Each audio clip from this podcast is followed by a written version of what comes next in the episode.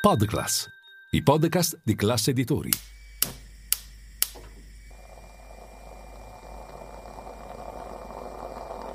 Buongiorno dal gruppo Classe Editori. Io sono Massimo Brugnone, oggi è giovedì 9 marzo e queste sono notizie a colazione, quelle di cui hai bisogno per iniziare al meglio la tua giornata.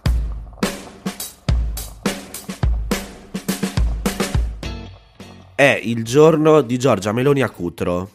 Apre così l'articolo del Corriere della Sera oggi, in cui dice che oggi, di fronte a quel mare che non ha ancora restituito tutti i corpi dei naufraghi, la Presidente del Consiglio terrà un Consiglio dei Ministri che deve trovare una mediazione tra la linea dura di Matteo Salvini e le aperture all'accoglienza degli alleati. Ieri non ci si è riusciti e la riunione di preconsiglio è slittata oggi.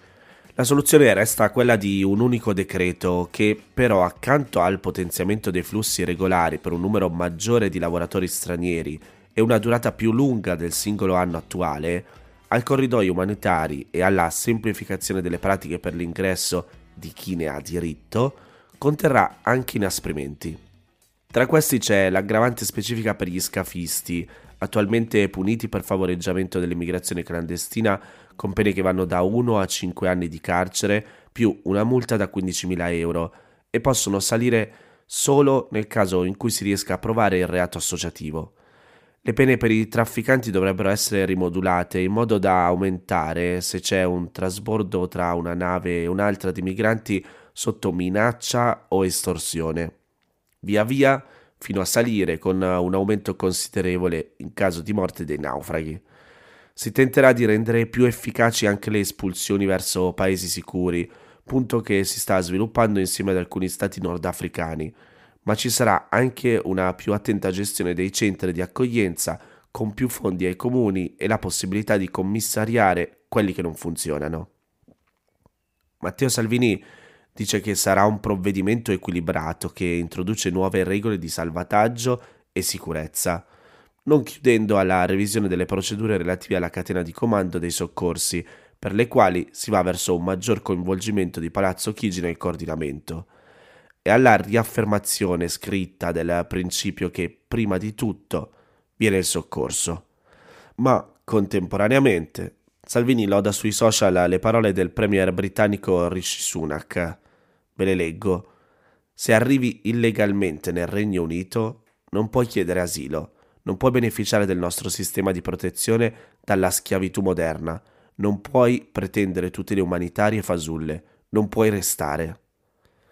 La Premier Giorgia Meloni ha ribadito che ai decreti sicurezza, tra virgolette, figli di un'altra stagione, non si torna.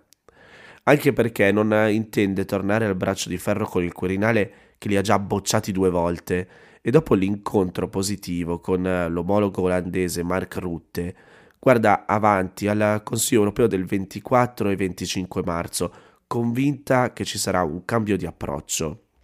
Il pressi della Lega però aumenta proprio su un tema fortemente identitario come i decreti sicurezza. E oggi, in contemporanea con eh, il Consiglio dei Ministri di Cutro, approda in Commissione Affari Costituzionali alla Camera la stretta sui permessi di soggiorno. Lì, scrive il Corriere, ci sarà lo scontro.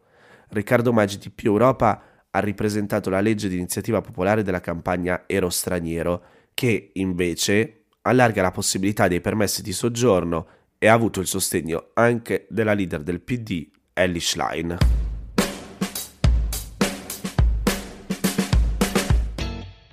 Martedì, il 7 marzo, la legge 109 del 96, cioè quella sul riutilizzo sociale dei beni confiscati, ha compiuto 27 anni. E così Libera, l'associazione di associazioni, nomi e numeri contro le mafie, ha pubblicato un report che ha intitolato Raccontiamo il bene, in cui ha inserito le pratiche di riutilizzo sociale dei beni confiscati alle mafie. Sul sito nella pagina di presentazione del report scrivono che sono 991 i soggetti impegnati nella gestione di beni immobili confiscati alla criminalità organizzata, ottenuti in concessione dagli enti locali, in ben 18 regioni che contano in totale 359 comuni.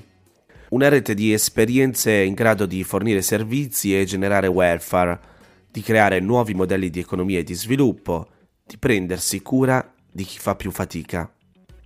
525, cioè più della metà, sono realtà sociali costituite da associazioni di diversa tipologia. Le cooperative sociali che gestiscono i beni sono 217.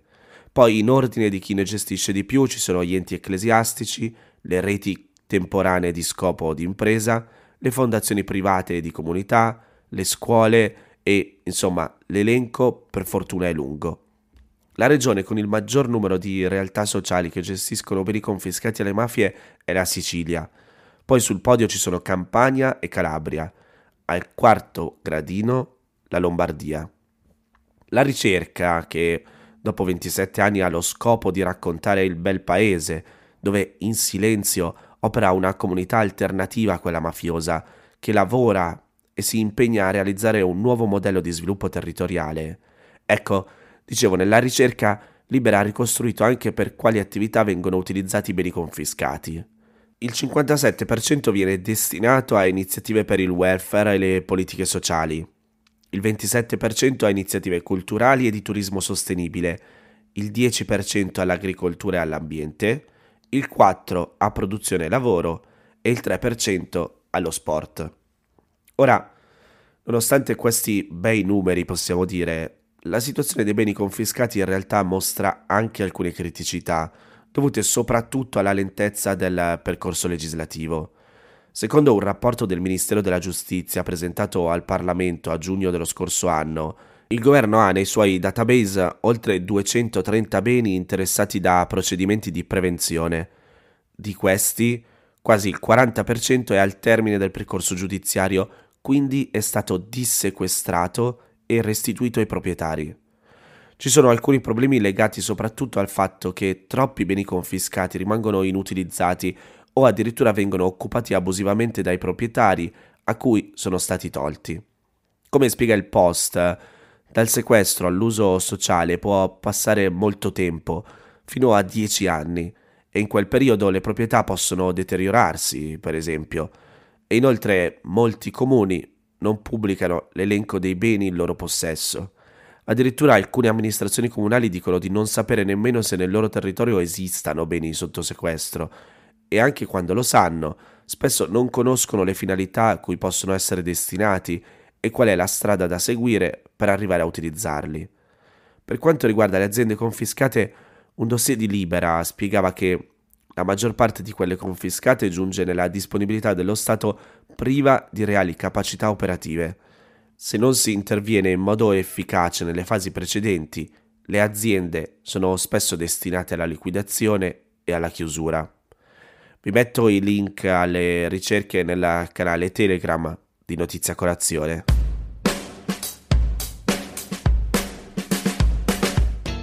Ieri la Commissione europea ha presentato agli esperti degli Stati membri una proposta di revisione delle norme sulla data di scadenza degli alimenti, con l'inserimento in etichetta della dicitura spesso buono oltre, in aggiunta al consueto da consumarsi preferibilmente entro. Come spiega il Corriere della Sera, gli alimenti scaduti finiscono spesso nella spazzatura perché la maggioranza delle persone crede che, superata la data di scadenza riportata sull'etichetta, potrebbero far male. Eppure, non sono pochi i cibi che possono essere consumati anche diversi giorni, settimane o addirittura mesi dopo la scadenza. Così, proprio per evitare sprechi inutili, Bruxelles è al lavoro sulla bozza dell'atto delegato in cui la modifica con la nuova dicitura è contenuta. Secondo l'esecutivo dell'Unione Europea, l'aggiunta è un aiuto alla lotta allo spreco alimentare perché consente una migliore comprensione della data di scadenza, influenzando il processo decisionale dei consumatori in merito all'opportunità di consumare o eliminare un alimento. In realtà, la richiesta di allungare la data di scadenza non è una novità. Per esempio, nel 2020, in piena emergenza pandemia, anche il gruppo Granarolo aveva chiesto di prolungare la scadenza del latte fresco. Prima di buttare del cibo ancora buono, è sempre opportuno fare una distinzione tra i cibi che si possono mangiare dopo la scadenza e quelli che invece devono irrimediabilmente essere buttati perché pericolosi per la nostra salute. Ovviamente è sempre bene tenere presente che anche le modalità di conservazione può influire sulla commestibilità o meno di un alimento dopo la scadenza. In linea di principio i cibi a lunga conservazione, quelli secchi e senza acqua si conservano meglio, pertanto possono essere consumati tranquillamente anche dopo la data di scadenza, come per esempio il riso e la pasta. Le uova possono essere consumate anche entro tre giorni dalla data di scadenza e gli yogurt fino a due settimane. L'unico problema è dal punto di vista nutritivo. Dopo la scadenza aumenta l'acidità e diminuisce il numero di fermenti vivi. Per i legumi secchi e quelli in scatola i tempi si allungano, previa sempre una verifica visiva e olfattiva. Stessa cosa vale per la farina bianca, al contrario di quella integrale, che può irrancidire a causa dell'elevato contenuto di fibre. Perderanno un po' di croccantezza, ma i biscotti e i crackers possono essere mangiati anche molto tempo dopo la scadenza. Insomma, questi erano un po' di cibi che si possono mangiare appunto anche dopo la data di scadenza L'elenco di quelli che invece non si possono mangiare ve lo evito. Però, insomma, per la tutela dello spreco alimentare e quindi in realtà anche delle nostre tasche di quando facciamo la spesa, credo che sia un bene seguire l'evoluzione di questa norma dell'Unione Europea.